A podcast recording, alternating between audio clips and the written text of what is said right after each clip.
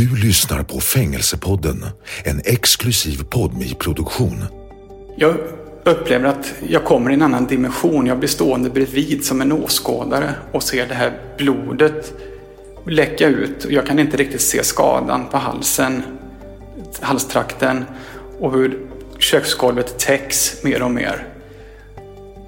Och där går det väl minst tusen tankar om huvudet och det känns, det känns världsfrånvänt. För jag vet ju också att det är bara jag och hon där. Det är jag som har gjort det här. Det finns ju ingen annan där på plats. Det här är mitt verk.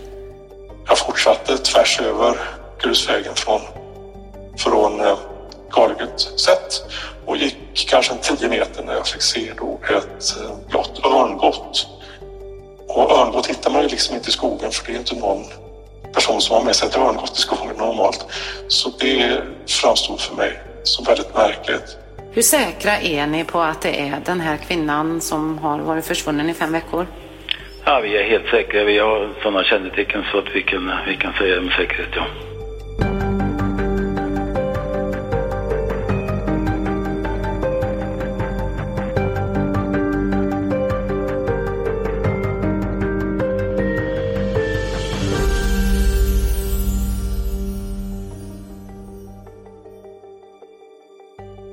Hur känns det att ha en annan människas liv på sitt samvete? Hur hanterar man en livstidsdom och en utsikt som består av en fängelsemur? Varför begicks de bestialiska gärningarna och finns det en fortsättning efter fängelseåren? I den här programserien träffar vi fångarna på Sveriges tyngsta anstalter. De vi pratar med är dömda för mord, rån och knarkhandel.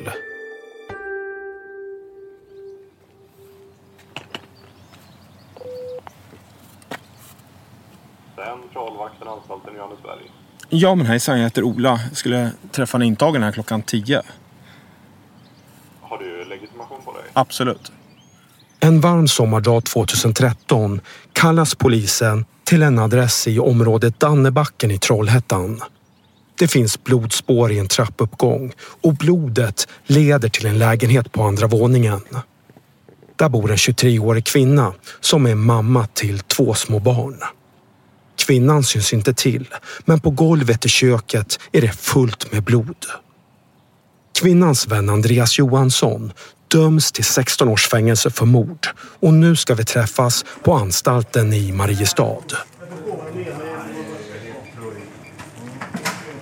Andreas är 45 år.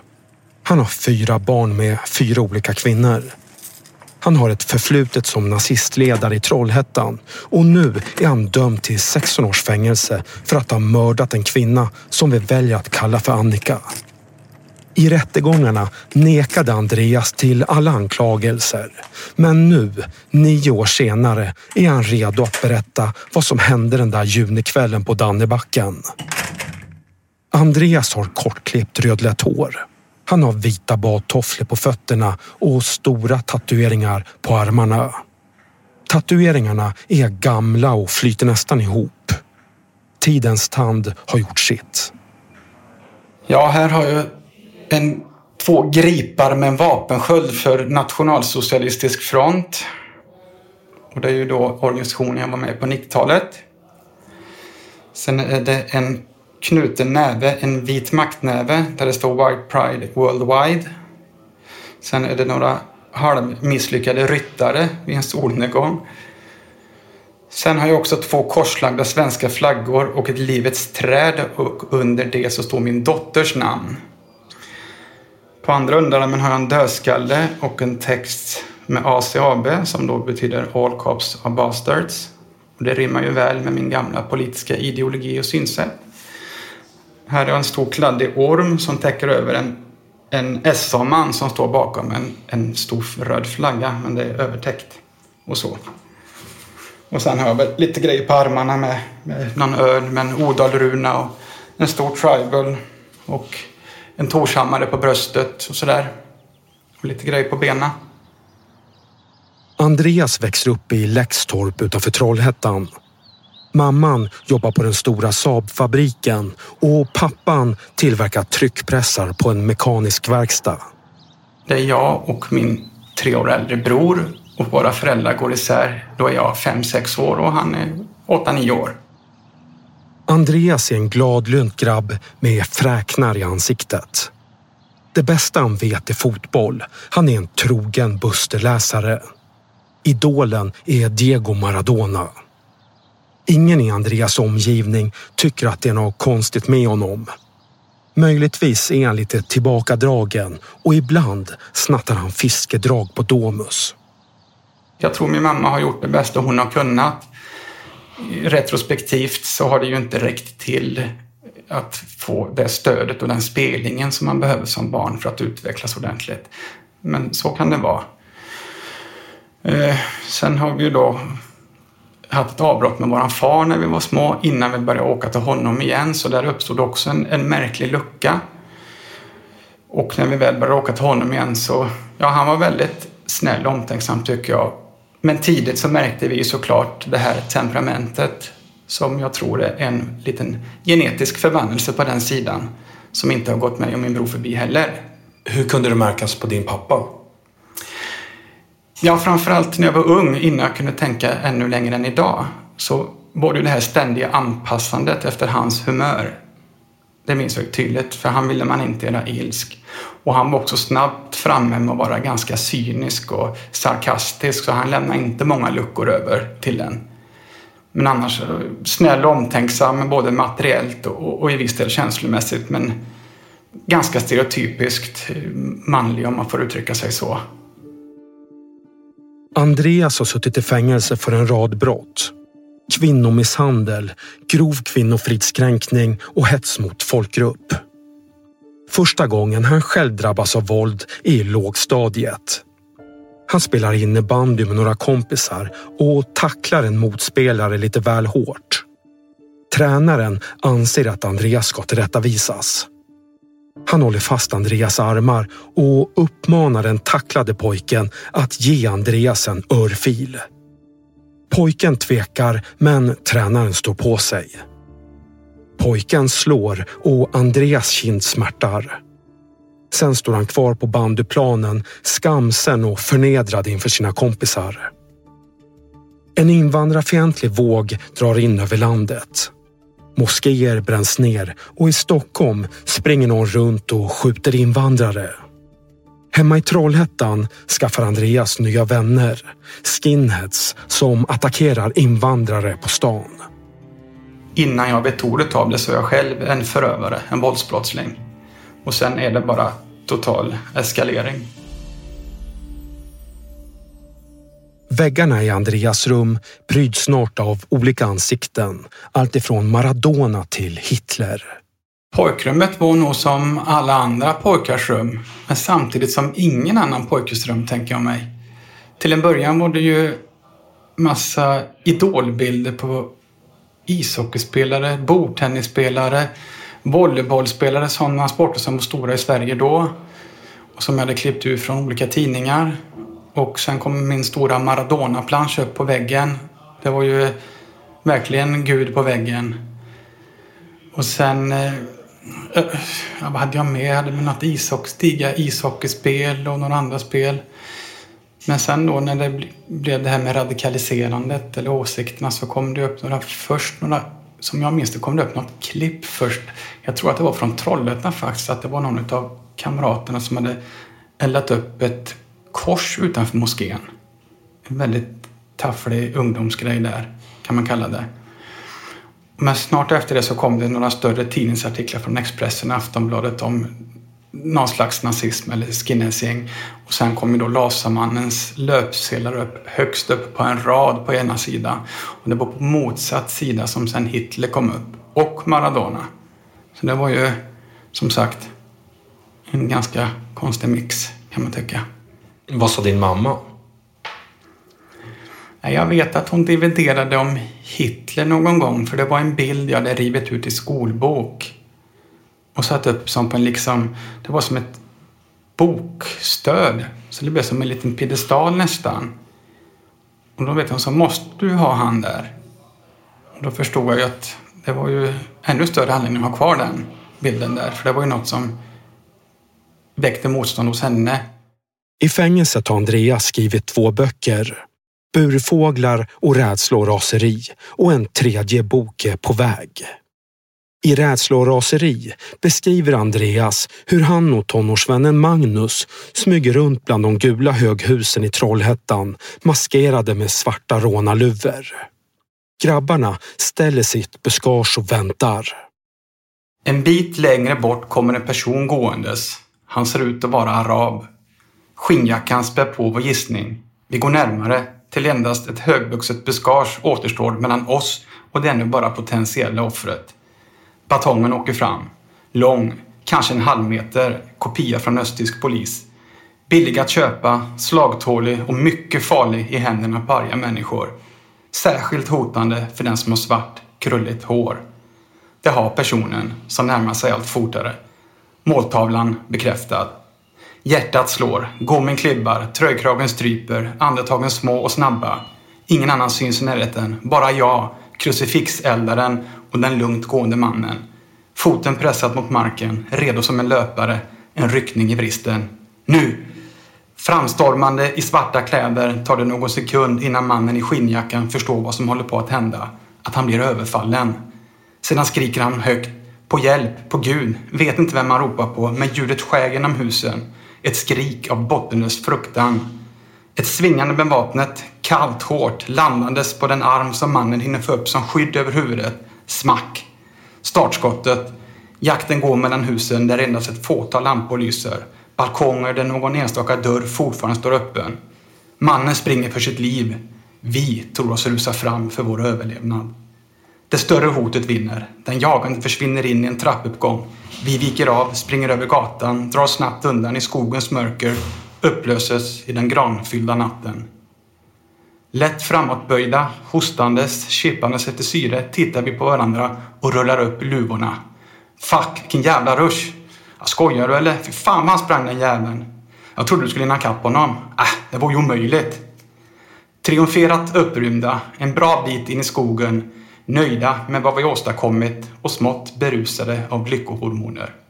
En maktkänsla, en duglighet, ett sätt att slå tillbaka på. Blattarna ska inte tro att det kan komma undan. Frustandes, stönandes, lyckliga innan vi skiljs åt, Magnus och jag. Dagen efter vaknar jag i min säng, vrider på huvudet och ser bilden på Hitler. Vänder huvudet tillbaka, stirrar i taket. På väggen hänger löpsedlar avhandlandes Lasermannens senaste skott. Nu är jag själv på gång. Vi i Trollhättan är villiga att slåss. Vi vill vinna. Det här är bara början. Ja, Andreas, när du läser ur din bok, hur känns det när allt gammalt kommer upp till ytan igen? Ja, svettigt måste jag säga och, ångestfyllt. Jag minns ju så väl hur jag stod i det här buskaget tillsammans med några med en kamrat då, som var några år äldre. Och bara stod och väntade på att en man av utländskt påbrå skulle komma förbi. För att det är som det står att vi, vi ville slåss och vi ville vinna. Och vi ville ge dem vad de tål helt enkelt. Det var så vi uppfattade. Det är inga enkla ord att läsa nu, det känner jag ju. Och framförallt inte har det varit att skriva dem heller för den delen. Andreas är 16 år och det är festival i Trollhättan. Han ger sig ut i sommarkvällen med några vänner. De dricker öl och skriker rasistiska slagord. På busstorget attackerar Andreas en 24-årig somalisk flykting. 24-åringen blir väldigt illa skadad men överlever. Vad var det som hände i hjärnan på dig då, Andreas? Ja, jag tror att jag har väl bättre minnesbilder förr i tiden i, och i samband med rättegångar och så. Men jag var väl inte så duktig på att ta ansvar då heller. Men eh, som jag minns det när vi kom fram där så var jag redan ganska arg för dessutom hade jag blivit nedslängd i gatan av ett äldre skinhead som var förbannad på mig för att eh, det var någon tjej som hade farit fram och gett mig en örfil. Och då hade, jag kommer inte ihåg om jag slog tillbaka eller vad jag gjorde men han var framme och dunkade ner mig i gatan rätt. Så började jag bli näsblod och sådär. Så jag var ju så jäkla uppeldad men alldeles för rädd för att ge mig på honom. Så jag kan bara minnas att jag rycktes med och sen blev den här våldsepisoden. Och ett ursinningslöst, tanklöst våld. Som inte lugnar sig. I vart fall inte till min del, för när mannen ligger utslagen på gatan. båda blivit stampade i huvudet och sparkad med något som liknades vid en fotbollsspark. Andreas går ut högstadiet med ett medelbetyg på 2,1. I gymnasiet går han vårdlinjen och han är en uppskattad studiekamrat. Ingen i klassen vet däremot att han är som uppslukad av VAM, vitt ariskt motstånd. sen gick det några år där. Då hade Nationalsocialistisk front en demonstration i Trollhättan. Men just då avtjänade jag ett fängelsestraff. Jag tror det var 1996. Men då skrev jag ett brev till Nordiska rikspartiet och Nationalsocialistisk front. Så då etablerade vi en kontakt där och ganska snabbt efteråt åkte jag och träffade ledarna för NSF då, som det hette på den tiden, uppe i Stockholm. De var där på ett tillfälligt besök hos NRP, då, Nordiska rikspartiet. Jag var ju ganska öppen för att etablera någonting i Trollhättan efter allt som hade hänt 91, 92, 93 så kan man väl säga att jag var den som var äldst och var kvar efter 95. Och då var jag 20 år ungefär. Och, och fortfarande hårt driven aktivist och ville att någonting mer skulle hända, att det skulle kanaliseras i någonting. Och då fick vi upp ögonen, jag och någon mer, för NSF. Så då sökte jag ju den kontakten för att ta ytterligare politiska kliv in i en kamporganisation som man titulerade sig på den tiden. Och snart var du en av ledarna också. Ja, framförallt i Trollhättan då. Då blev man ju först lokal representant och sen var det lokalavdelningsledare och sen ortsgruppsledare då för en större region i Västergötland. Och sen till sist så blev jag då säkerhetsansvarig i riksledningen då. Och vad ville ni i den här organisationen? Vad var målsättningen med allt? Ja, speciellt i, i början, om man kan tänka sig att den var så naiv som den var, så var det ju ett maktövertagande och ett avskaffande av demokratin. Och att man ska återgå till gamla nordiska ledarprinciper, nationalsocialistisk styrelseskick, utefter hur man organiserar en, en sådan ideologi. Speciellt som den gjordes i Tyskland då. Eh, så tanken var väl att värva så mycket medlemmar som möjligt vara aktiv, dela ut mycket flygblad, informera, demonstrera. Det var ju ganska mycket då ett tag där. Och stärka upp gemenskapen genom att anordna middagar um, till ära för gamla svenska nationalsocialister som Birger Furugård och sådär, några stycken. För att liksom få ihop gruppen. Och eh, polisen hade ju ögonen på dig då hela tiden. Mm. Inte bara den vanliga polisen utan säkerhetspolisen. Ja, jag kommer inte riktigt ihåg hur de kontakterna togs, men det var kan det ha varit en bit in på 1998 kanske. Och jag vet att i Säpos dokumentation som de är för varje år när de utser inrikespolitiska hot så hade NSF seglat upp som det största enskilt största hotet.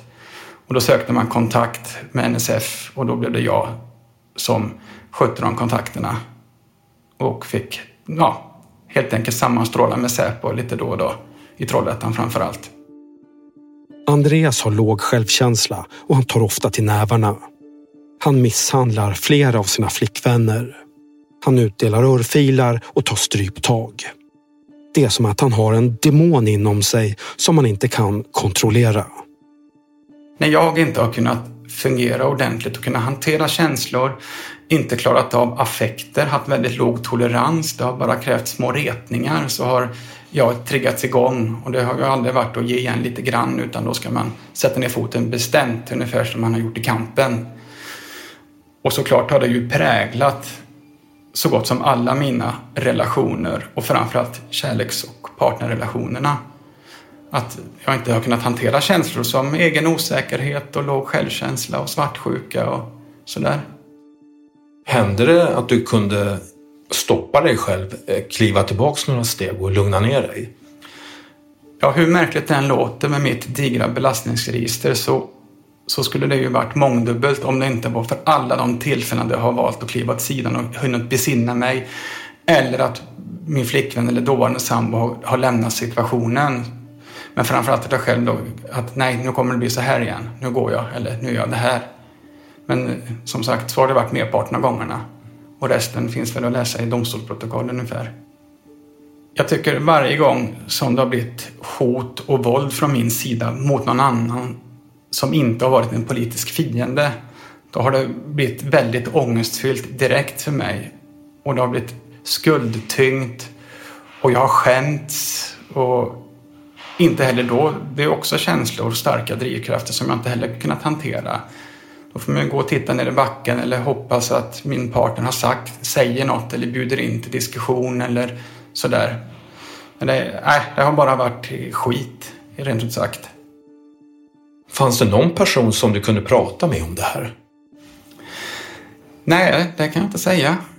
Eh, det har det väl aldrig gjort så, inte ens efter... Jag har ju flera domar och det är väl... Min pappa har väl sagt att jag ska skärpa mig lite grann. Min mamma har, har väl också sagt att jag ska skärpa mig. Men vi har ju aldrig kunnat diskutera och prata om någonting i min familj så. Och inte med min bror heller för den delen. Så det, det har ju inte blivit något samtal eller så. Utan, ah, nu får du skärpa dig, eller kom igen nu, nu får du skaffa ett jobb eller hur situationen nu har sett ut runt omkring. Eller fan att det blev så här igen eller så. Men det är oftast locket på. Andreas är 36 år och bor i en villa i Jönköping. På dagarna jobbar han som kock och vaktmästare på en camping och på kvällarna är han mest hemma. För att få tiden att gå kollar han på film och fotboll. Han har nästan inga vänner så han känner sig ensam och deppig. Så träffar han Annika, tvåbarnsmamman i Trollhättan. Den 29 juni 2013, en lördag, ses de hemma hos henne och kvällen slutar på värst tänkbara sätt. Andreas hugger ihjäl Annika med en kniv. Hon bodde en bit ifrån min mamma i Trollhättan. Så då åkte jag hem till och eh, så hade vi en, en ja, jag måste säga en, en ganska trevlig kväll. Ända fram till till midnatt ungefär. Och då blir det en, en situation där ex-pojkvän ringer till henne och så blir de ovänner. Och så jag ju, sitter i vardagsrummet och så kommer hon och slänger till med telefonen och säger att jag ska prata med honom. Och jag känner inte honom alls, jag vet att det är en yngre kille. Och då pratar jag med honom och då frågar han vad jag gör där och han jag känner igen de här tendenserna att vara svartsjuk och vilja ha kontroll på exet. Och de hade ju också en liten son ihop, de två. De hade ju två barn, men framförallt en son med honom. Så jag bara misstänker att han var ännu mer lite frustrerad och arg över att det är en kille hemma hos sig. Och han tror inte känner mig heller. Och då eskalerade det samtalet ganska snabbt. För jag sa att ganska omgående till att han inte skulle sätta upp en käft helt enkelt. Andreas befarar att Annikas expojkvän ska dyka upp när som helst. Han ringer därför en vän som i sin tur ringer en annan vän. Andreas vill vara på den säkra sidan. Han vill ha uppbackning utifrån. Jag vill poängtera att det som sägs här är Andreas version av det som hände. Jag hamnade i en dispyt och jag gick och tog på mig mina skor och min mc-hjälm och min mc-jacka och min ryggsäck och packade min laddare och sa att jag skiter i det här, jag vill inte ha mer bråk. Så, så då tänkte jag att, att landa till den slutsatsen att jag, jag sticker därifrån istället. För det här kan jag, så pass känner jag mig själv så jag vet hur illa det kan sluta. Dessutom blir jag ju stressad och lite rädd för det här kan ju dyka upp ett, ett tiotal andra människor som jag inte känner innan jag får någon större uppbackning. Så du förberedde dig på att lämna lägenheten helt enkelt? Ja, jag var helt färdig och skulle gå. Vi stod i hallen. Jag stod på tröskeln in i köket. Och så var hon väldigt arg. Jag fick en örfil på vänster sida kind som tog över örat och kinden. Som gjorde att det pep i hela huvudet. Och jag var snabb med att smälla tillbaka rent instinktivt. Reptilsnabbt. Och jag minns att jag sa till henne att du rör aldrig mig någon mer gång. Då får du skylla dig själv. Och eh, då fick jag en örfil till. Och jag hade dessutom sett att det låg en kniv på skärbrädan på diskbänken. Och då svarade inte jag med en örfil utan då, då fattade jag tag i kniven.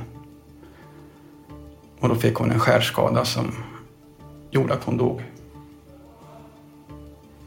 Men hon faller ihop på golvet Kvar ja. står du med en kniv i handen. Ja. Mm.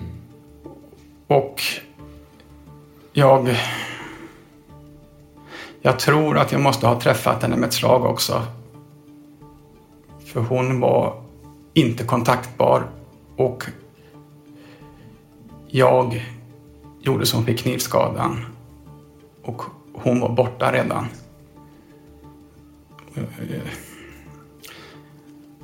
Jag kan dra slutsatsen att kanske att hon var medvetslös utav slaget. Och knivhugget, var träffade det? Det träffade vid halsen. Jag ser att du ser ledsen ut. Ja, det är ju lite påtagligt att prata om det. Jag har ju jobbat med det i programverksamhet och så. Men... eh, Ja, nej, nej. Vad händer när ligger där på golvet? Uh, Ja, vad händer? Jag får panik, tror jag. Eller tror det, nu låter det som att jag ska sitta och hitta på här ändå. Så var det inte alls, utan jag upplever att jag kommer i en annan dimension. Jag blir stående bredvid som en åskådare och ser det här blodet läcka ut. Jag kan inte riktigt se skadan på halsen, halstrakten och hur köksgolvet täcks mer och mer. Och där går det väl minst tusen tankar om huvudet och det känns, det känns världsfrånvänt. För jag vet ju också att det är bara jag och hon där. Det är jag som har gjort det här. Det finns ju ingen annan där på plats. Det här är mitt verk. Och det bara rinner och breder ut sig. Och det är... Nej, jag vet inte. Det är jättekonstig upplevelse. Att bara stå och titta och ja. Nej, jätteknepigt. Hur länge står du där i rummet? Ja, tänk om jag visste det. Och hur många minuter det var. Jag kommer ihåg, och jag hoppas att det är rätt minnesbilder, att jag efter en stund går ner i trappuppgången för att jag kommer på mig att jag har ju använt telefonen, jag har ju ringt. Hur ska det bli nu? Vem ska sätta mer i knipa? Och tyvärr måste jag säga att istället för att göra det som jag borde göra, som hade varit att ringa en ambulans såklart. Det gjorde jag ju inte. Utan då gick jag ju, gick jag ju ner där på spaka ben och kollade vart mina vänner hade tagit vägen. Och upplyste den ena utav dem. För han kom fram och sa, är det bråk? Var är de andra? Eller vad händer? Jag har tagit med mig knogen eller vad det var han sa. Och då vet jag att jag sa, hon är död. Då tittar han på mig. Och det blir som fågelholk gånger två i ögonen på honom och i munnen. Va? sa han. Hon är död, sa jag. Sluta för fan, sa han. Nej, hon är död, sa jag bara. Jag bara, i helvete, så han fick helt panik och... Och jag sa, du, du får köra fram bilen, du måste ta bort kroppen på något sätt. Det här får inte komma fram. Eller så, det är ju galen tanke bara det, men... Och så då backar han ju in till bilen och jag själv hämtar kroppen. Och det är synd att jag inte kunnat lägga ut den här bilden innan för att underlätta för polis och åklagare, domstol och anhöriga på en gång och sagt som det var för att det var jag själv som tog ner kroppen. Hon hade dessutom en barnvagn av en annan modell där. Så det är jag som har tagit ner kroppen till gatan och lagt den i bilen. Andreas har fått in den döda kroppen i bilen. Han sätter sig på sin motorcykel. Hans två kompisar tar plats i bilen. Trion lämnar Dannebacken för nu ska kroppen gömmas. Vart tar ni vägen någonstans? Ut till kamraten som bor strax utanför på en liten ort som heter Grästorp. Och där ställer de bilen, för de har kört bilen och jag har kört min motorcykel. Och sen är det, ja, det är panik på alla tre som vi var då. Hur går snacket? Eh, ja, hur går snacket? Jag vet knappt om det går något snack utan det är bara stum förvåning och förundran hur det, och rädsla gissar jag. Om man inte vet vad som ska hända. För jag vet att det yrar runt på tomten där utanför huset. Den ena killen åker snabbt därifrån. Han åker hem till sin flickvän. Eh, den andra som äger huset, eller bodde i huset i alla fall, han och jag får inte ordning på någonting. Och jag, nej, jag förstår ingenting riktigt. Men jag vet att det är jag som kör iväg själv sedan med bilen och tar ut kroppen och lägger den vid något vattendrag.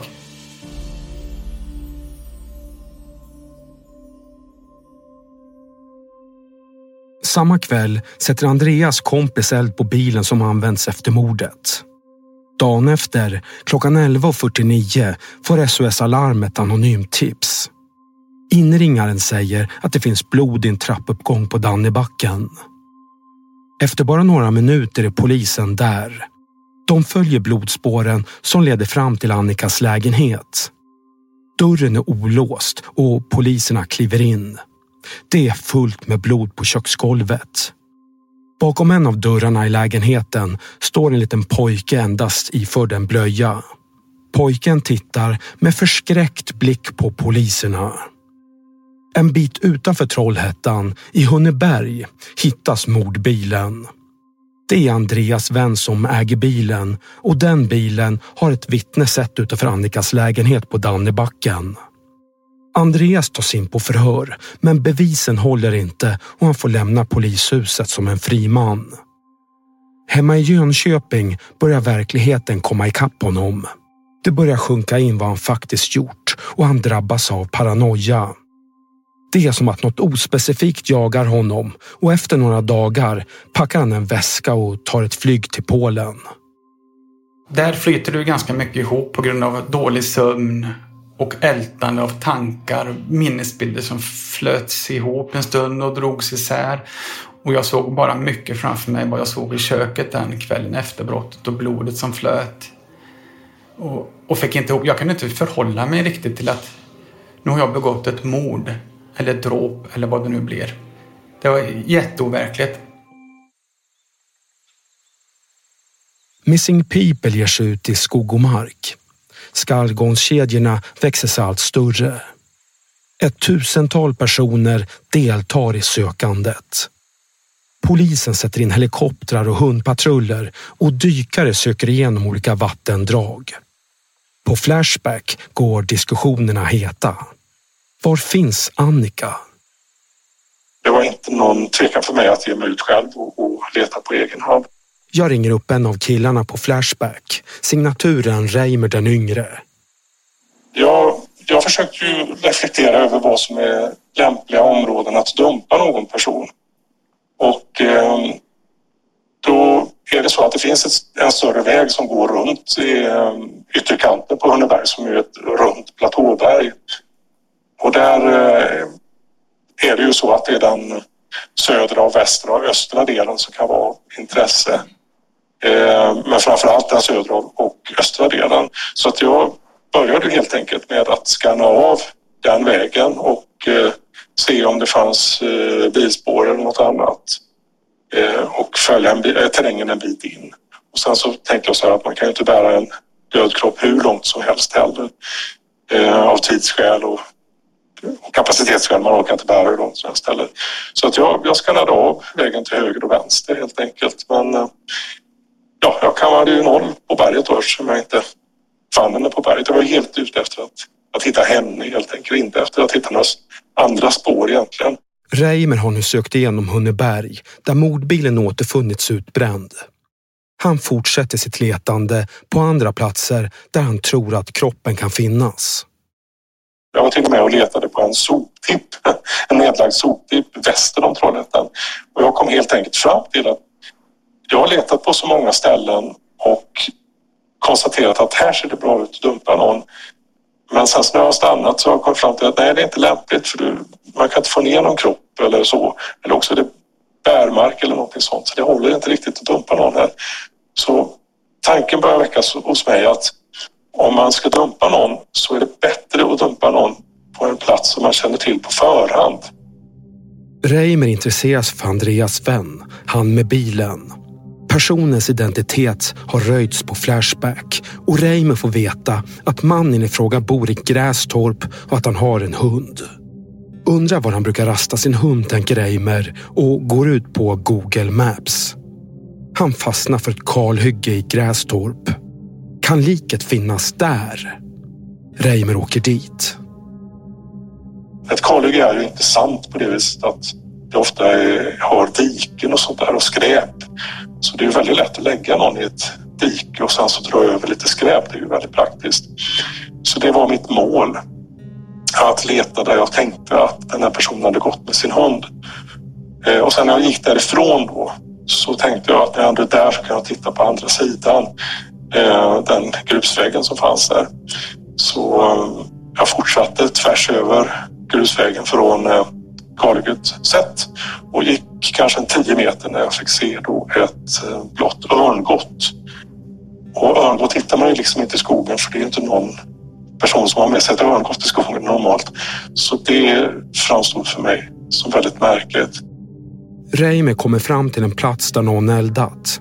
Det är där som Andreas bränt upp kläderna han burit på mordnatten, men det vet såklart inte Reimer. Brandplatsen ligger mitt ute i skogen. Det är någonting som inte stämmer. Naturligtvis kunde markägaren ha eldat av någon anledning på platsen. Det fanns en sak till som gjorde platsen väldigt märklig och det var att den var städad. Och det tydligaste beviset på det var att det fanns en eh, tallgren som hade brunnit i ena änden, alltså in i riktning mot brandhärden. Men den tallgrenen hade något år lyft upp och vänt precis i motsatt riktning bort från elden.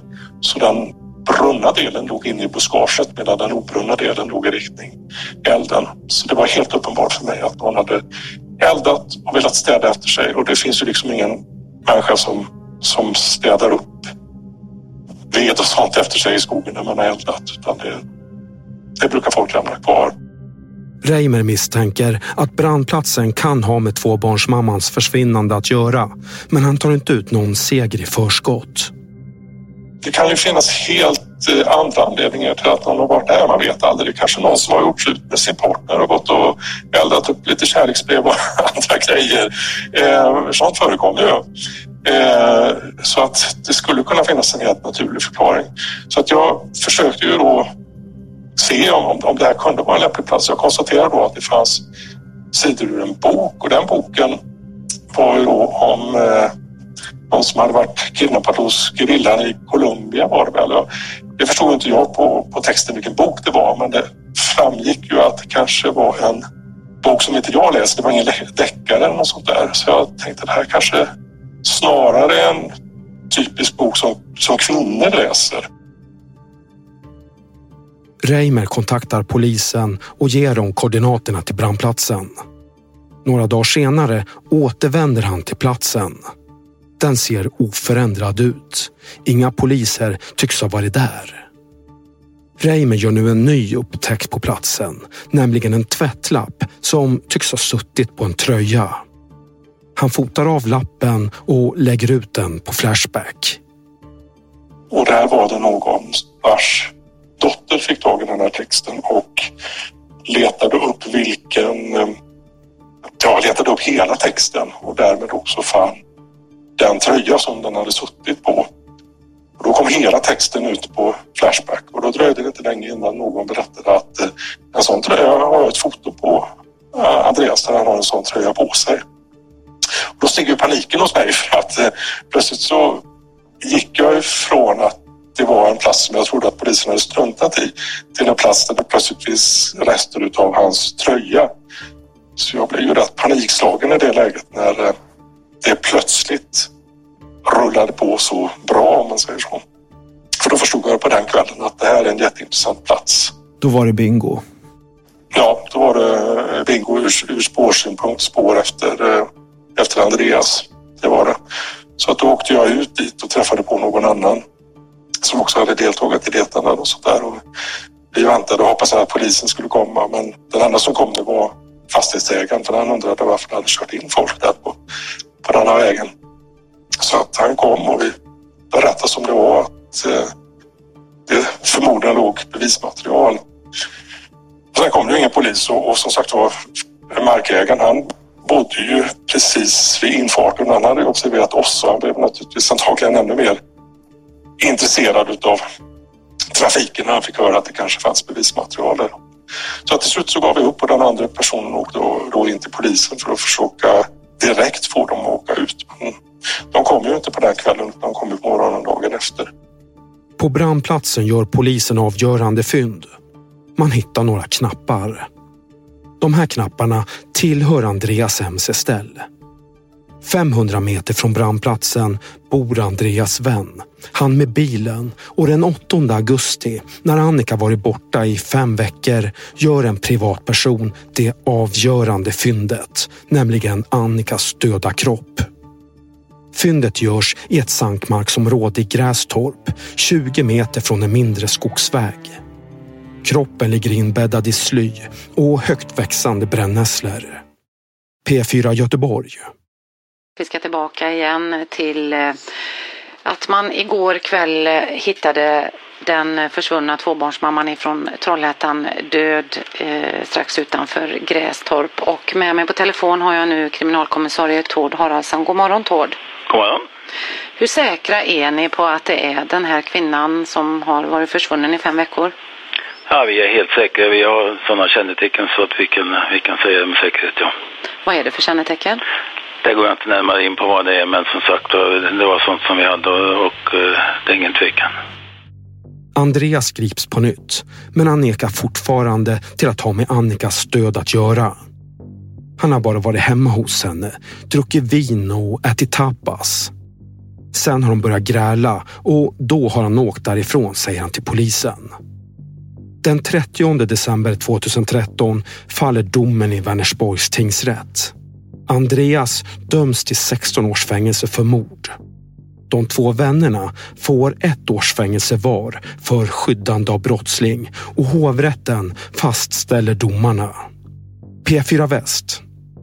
Vad är den viktigaste eh, bevisningen som eh, fäller honom här?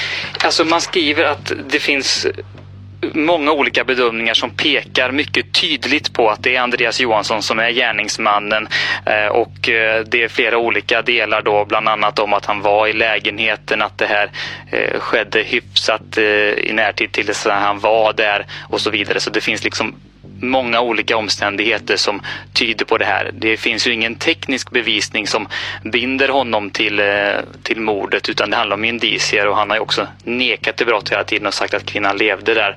Men både hovrätten och tingsrätten gör ju bedömningen att det inte kan finnas då någon annan gärningsman och det är uteslutet helt enkelt. Andreas körs till riksmottagningen på Kumla. Där hamnar alla dömda män som döms till mer än fyra års fängelse. Minns du den färden ut till Kumla? Ja, det gör jag. Den minns jag med lite skräck i, i minnet. Just hur vi kom med bilen. Kanske att det är söderifrån, jag vet inte. Men jag vet att anstalten låg ute på vänster sida. Ute på ett öppet fält. Och innan ens jag fick se den så tänkte jag, fan nu är det Kumla som väntar. Ja, det är verkligen det värsta stället också. Ja, dessutom hade jag ju aldrig begått ett brott som hade gjort att jag kvalificerat till klass 1, högsta säkerhetsklass. Och så då som du säger, värsta stället man tänker sig i alla fall. Vad kände du när du såg den här enorma muren? Ja, jag, jag har nog ingen riktig känsla utan det var mer ett, en blandad kompott hela resan upp. Men det är klart att på något sätt så en upplevelse av att det här är definitivt och vad väntar där bakom? Vart blir man insläppt nu och hur blir man bemött? Var du rädd? Absolut. Absolut. För vad? Ja, framförallt för att jag vet att jag trodde mig veta att jag skulle komma in i en miljö där många mer än jag uh, har en våldsproblematik. Där det finns många mer som är dömda för mord eller flera mord. Och där det råder andra typer av strukturer och hierarkier. Att det är en hackordning och det känner man ju väl till.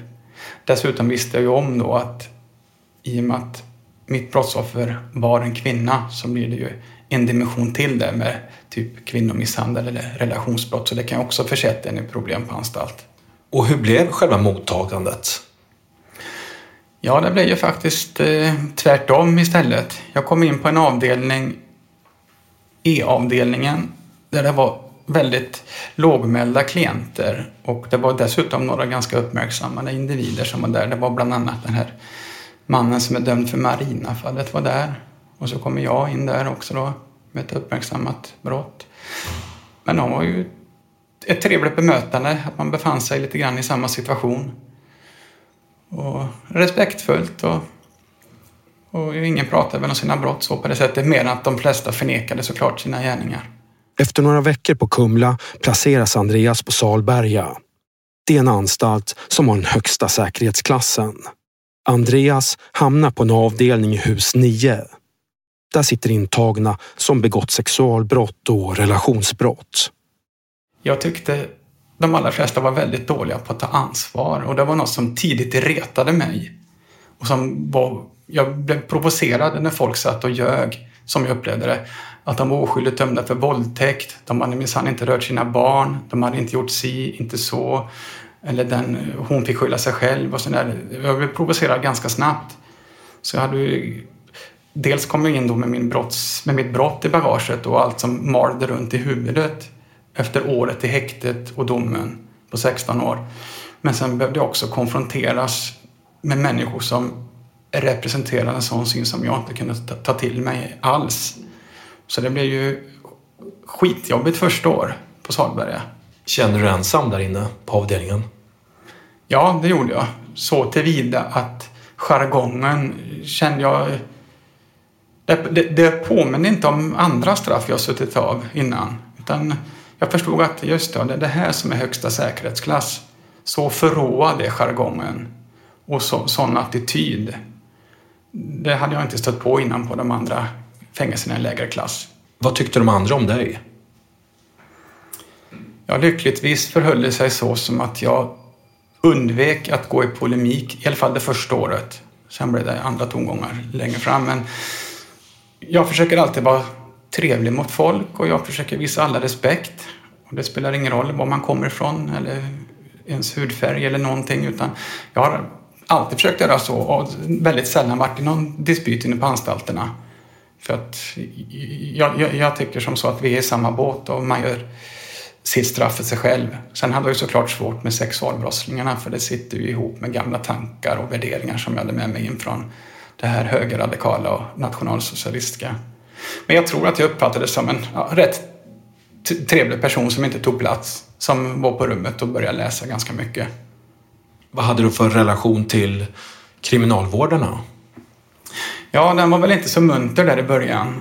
Och det var väl inte myndighetens fel utan det var jag kunde inte hantera riktigt hur, hur fyrkantig den var då. Speciellt när det gäller besökstillstånd och telefontillstånd. Det var ju nej, nej, nej på allting.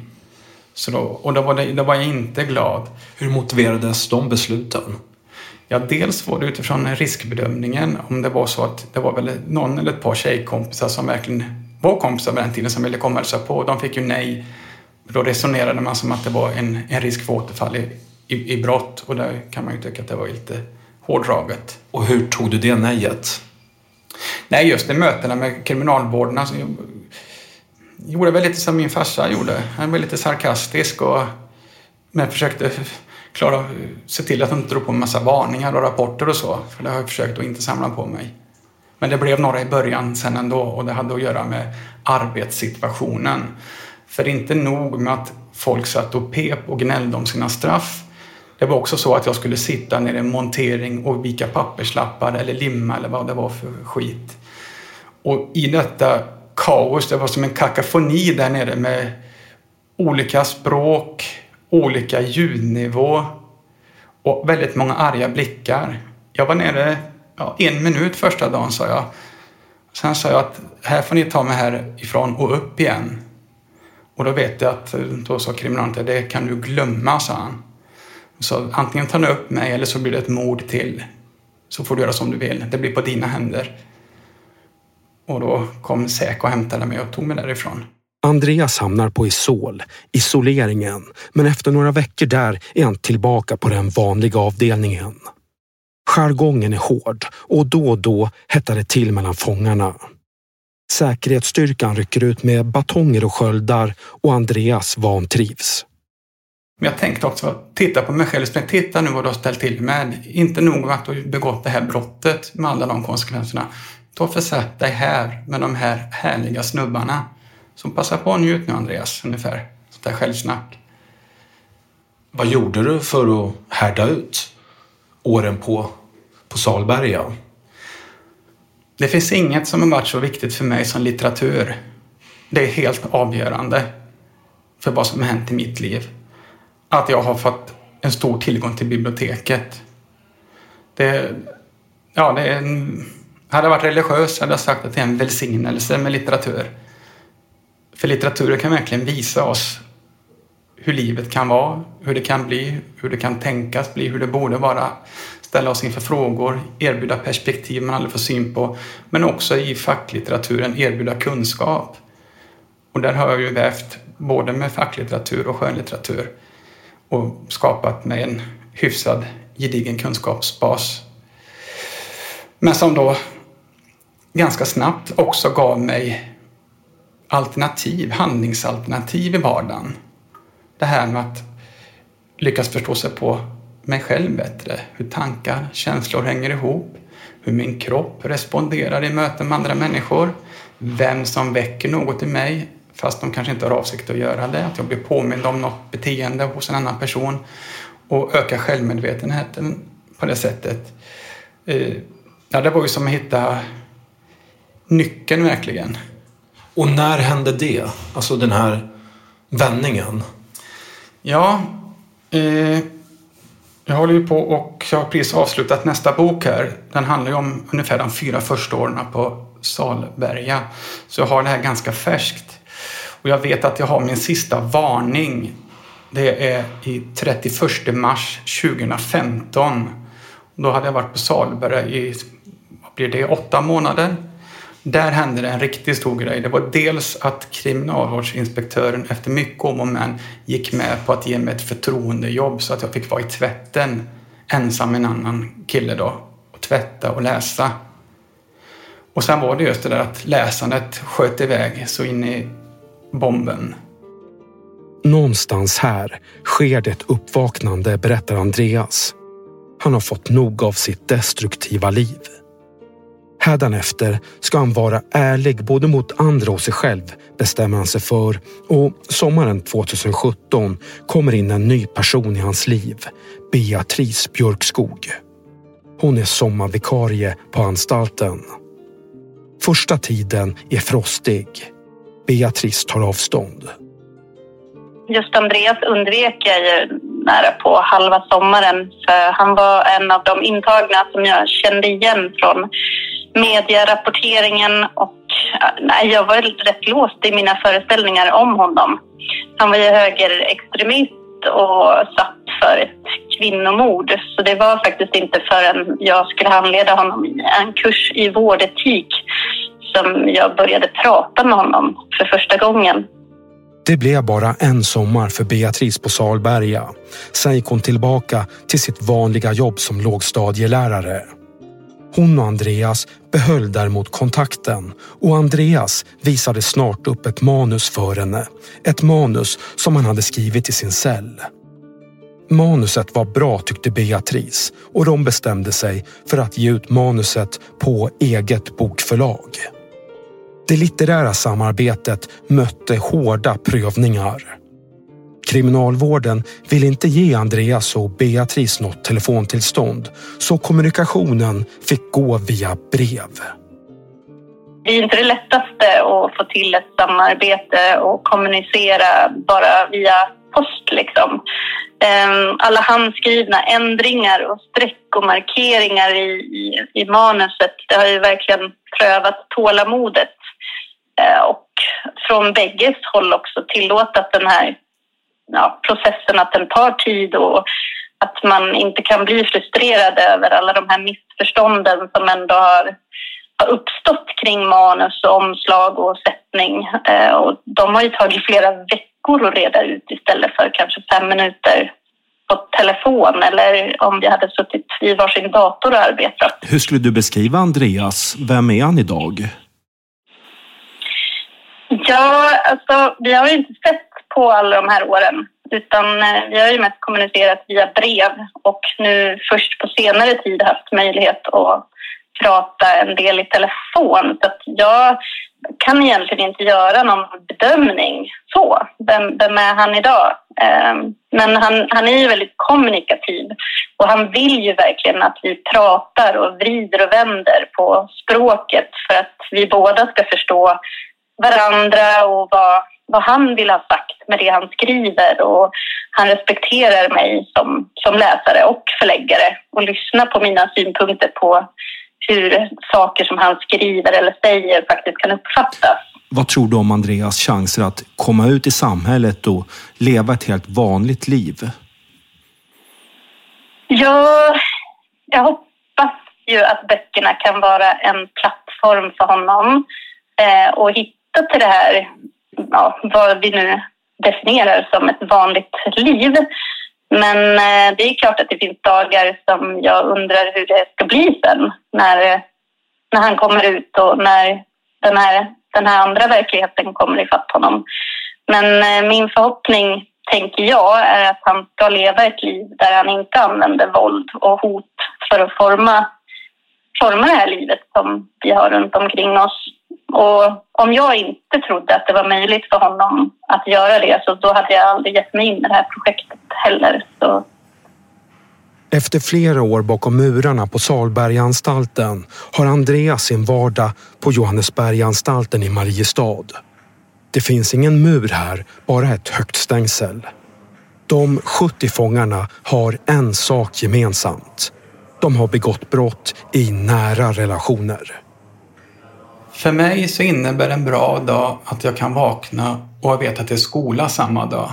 Så jag kan gå dit bort och fortsätta med mina studier. Och även om det är på en gymnasienivå fortfarande, i och med att jag inte kommit vidare i säkerhetssystemet här, så ger det mig väldigt mycket. Som nu till exempel läser jag basal naturkunskap. Jag har väl tömt ut många andra kurser inom psykologi och filosofi och så, så det är jättegivande behöva förbereda sig och, och, och läsa så. Så det, det, är en bra dag.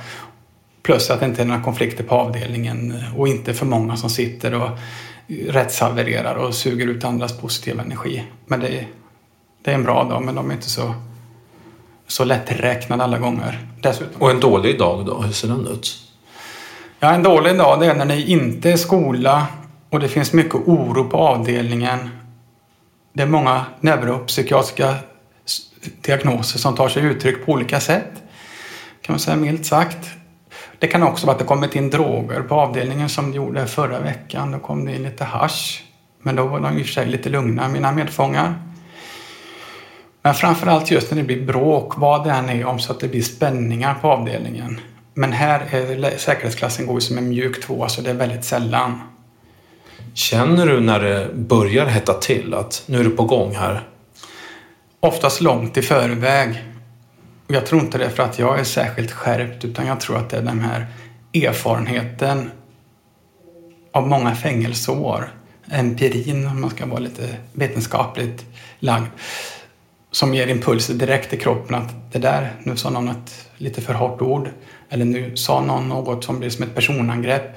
Eller nu upplever någon att de trampar på tårna. Nu går jag till mitt rum innan larmet går. Och det brukar stämma i nio fall av tio. Vad ser du när du tittar ut från cellfönstret? Eh, den sidan jag bor på så ser jag rakt ut över grindarna. Det är bara 20-30 meter ner. Så jag ser vilka som kommer och går och bilar och transporter. Och sen ligger det anstalten så välintegrerad i lokalsamhället kan man säga här i en liten, jag vet inte, en gammal stadspark eller någonting. Så det är lite skolor. Det brukar vara folk här ute med hundar som tränar agility. Och det är något dagis och det är någon frisbeegolfgrej så det är faktiskt ganska bra för själen att få titta ut så. Och det går också att öppna fönstret en liten skvätt. Så det är en trevlig utsikt trots allt. Så där ute pågår livet till skillnad från Kumla och Salberga? Ja, det gör ju det. Jag känner att jag är närmare friheten och kunna bli en lite mer välintegrerad person redan nu. Att kunna få se andra människor och betrakta dem såväl på avstånd som kanske lite närmare när man kan höra dem prata och sådär. det är ett, ett annat snack och ett annat sätt att umgås än vad jag är van med inne på anstalterna. Andreas kommer friges den 29 mars 2024. Det är då som han avtjänat två tredjedelar av sitt 16-åriga fängelsestraff. Det första han ska göra är att köpa en dator, säger han. Framtidsplanen är att skriva böcker och föreläsa om extremism och partnervåld. Istället för att vara en belastning för samhället vill han bli en tillgång, säger han. Vad är största skillnaden på dig nu och, och den du var när du begick det här mordet på Den största skillnaden tänker jag att det måste vara hur insikten har ökat hos mig själv. Så att jag kan förstå vad jag har hållit på med, vad jag håller på med och vad jag kommer att hålla på med i framtiden förhoppningsvis. Att jag har blivit så självmedveten. Att jag inte tar plats på andra människors bekostnad. Att jag låter alla komma till tals och att jag själv försöker dela med mig, sätta ord på mina tankar och känslor och bli i många avseenden bättre kamrat och medmänniska oavsett. Kan du vara rädd för dig själv när du tänker på framtiden? För vad den kommer innehålla, det vet man ju inte förrän man är där. Ja, jag är lite rädd. Och delvis handlar det om att det saknas en plan för min utsluss. Det tycker jag är lite jobbigt i och med att jag suttit på slutna anstalter bara och nu har ett år och tio månader kvar. Så därför, jag tänker att det är alltid så viktigt att, att dömda människor får de här viktiga utslussstegen i slutet och att de är under en längre tid för oss som har suttit i fängelse så länge. För de flesta vet inte var de ska ta vägen.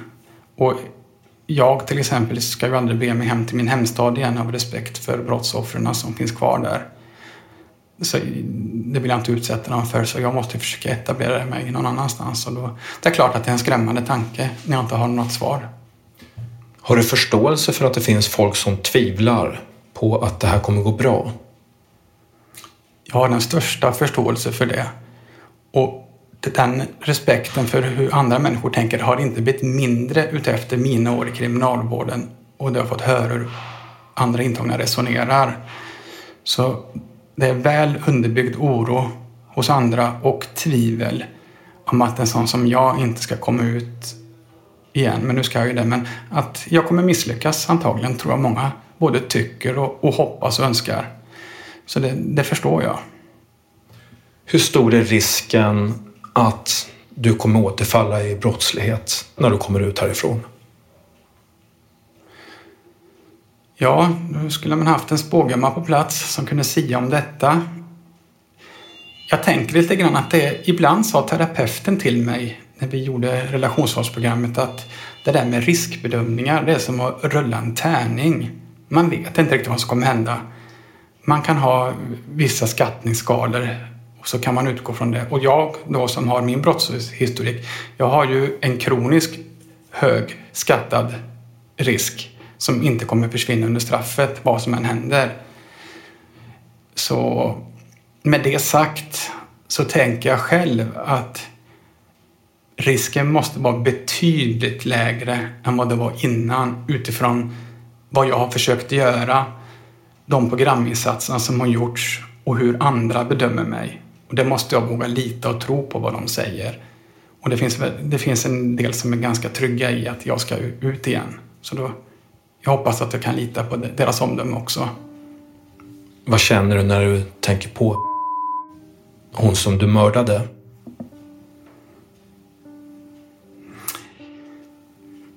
Jag känner en skuld som inte har minskat i styrka. Vilket jag tycker är otrevligt och obehagligt. Och som jag har svårt och skyva undan. Som gör sig påmind när jag som minst anar det.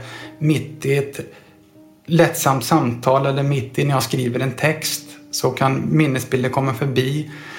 Eller eh, visioner av det livet som inte nu blir av i och med att jag har sett till att hon inte kan leva det. Så det är, det är, det är tunga tankar som gör sig påmind.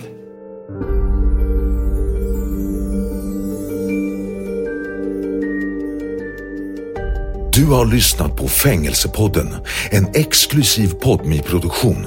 Intervjuare Ola Lagerström. Ljudbearbetning Emil Drugge på Drugge Sound.